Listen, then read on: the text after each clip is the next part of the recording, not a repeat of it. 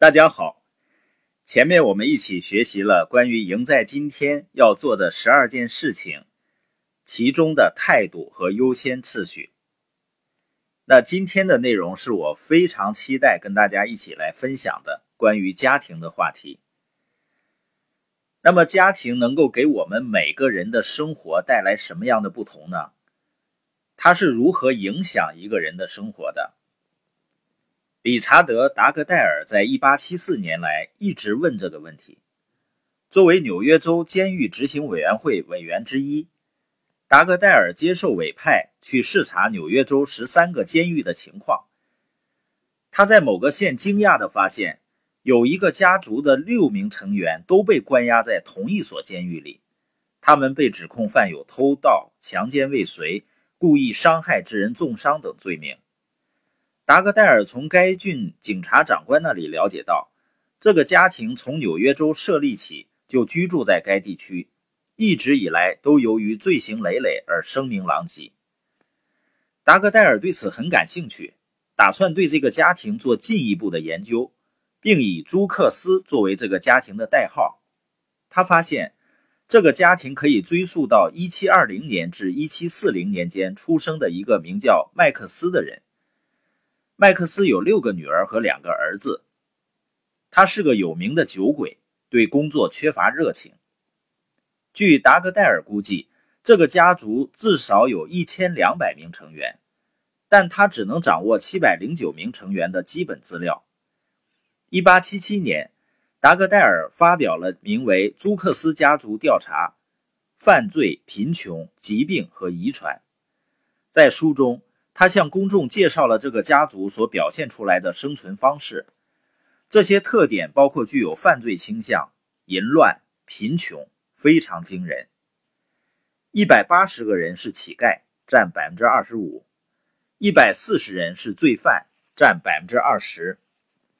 六十人是惯偷，占百分之八点五；五十人是妓女，占百分之七。根据达格戴尔的研究，这个家族的名声坏透了。该地区的工厂主每个人都有一份该家族的成员名单，以确保其中的成员不会进入到自己的工厂。达格戴尔和许多之后的研究者都希望能找到遗传因素在朱克斯家族的特有表现中所扮演的角色。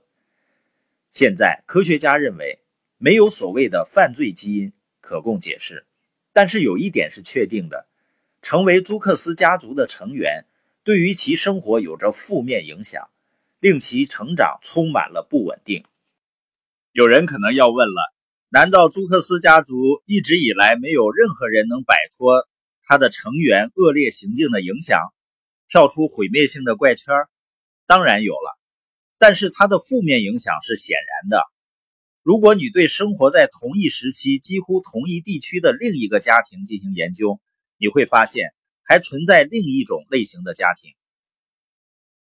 这个家庭的男主人公叫爱德华兹，他出生于1703年，是一名神学家、牧师及普林斯顿大学校长。他和夫人莎拉拥有十一个子女，三个儿子，八个女儿。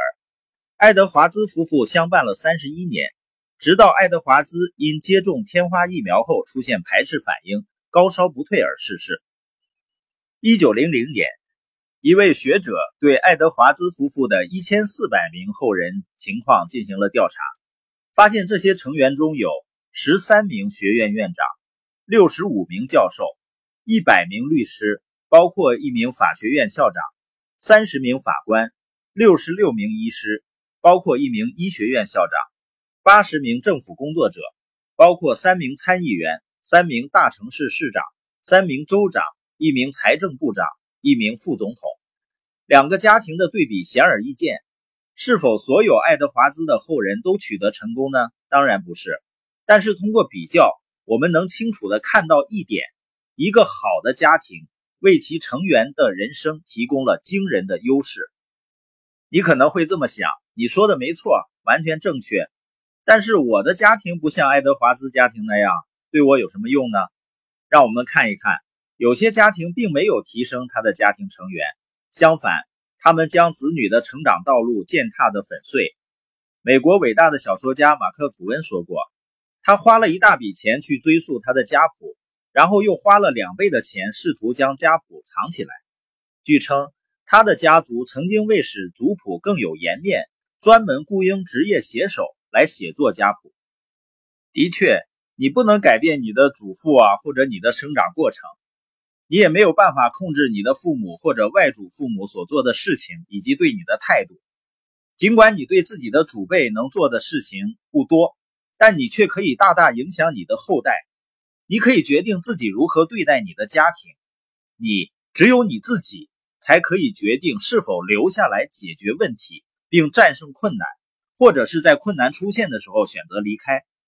你可以决定花多少时间跟你的亲人在一起，他们或是提升你，或是拽倒你。但是，即使在最失调、最具破坏性的家庭，也有意志坚定的成员在其中。朱克斯的家族也是这样。